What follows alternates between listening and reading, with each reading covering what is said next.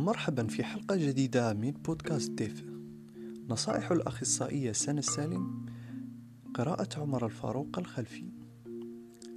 لما الأخبار الرسمية تقول أن المسنين يظلون في بيوتهم فتلقائيا الناس المسنين سيشعرون ببعض الخوف والقلق والتوتر.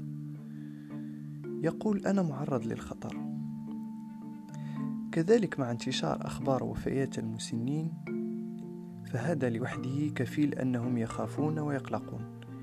فكبار السن يحتاجون أن نطمئنهم كما نطمئن أطفالنا. بحاجة لنا في هذه الفترة كما الصغار بحاجة لنا.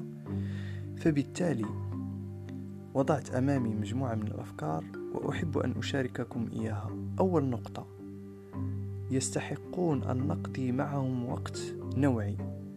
وتحدثنا في الحلقات السابقة عن الوقت النوعي الذي يمكن أن يشمل نشاطات ذهنية ونشاطات وجدانية ونشاطات جسدية.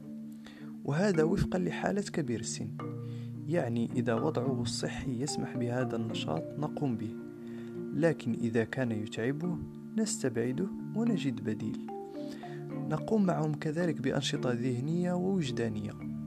وتوجد العديد من الألعاب حتى الألعاب البسيطة كما نفعل مع أولادنا ونقضي معهم وقت نوعي نلعب مع كبار السن ونقضي معهم وقت نوعي وبطريقة صحيحة كذلك نشاركهم في بعض الخيارات حتى البسيطة مثلا ماذا تحب أن تأكل اليوم؟ وأنا أتحدث عن كبار السن الموجودين معنا في البيت أترك لهم القرار أترك لهم الاختيار. دعونا نسمع رأيه ونشركه. حسسه بقيمته وإلى أي حد نقدره ونقدر قيمة وجودهم بحياتنا. وبكل تأكيد هم نعمة. اللهم بارك في أعمارهم. أكيد وجودهم في البيت مع العائلة هو في حد ذاته بركة. بالتالي هذا الإحساس الذي لدينا دعونا نوصله إليهم بأكثر من طريقة. منها نعطي قيمة لآرائهم ونشركهم ونسألهم مثلا أمي ماذا يبدو لك في هذا؟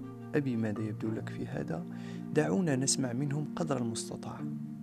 ونقطة أخيرة دعونا نتقبل انفعالاتهم المختلفة. مثلا قد تزيد عصبيتهم وحزنهم واكتئابهم بسبب هذه الفترة فنتقبل ذلك ونتعامل معه بوعي وبطريقة صحيحة. فدمتم بخير ويقين بأن القادم أجمل.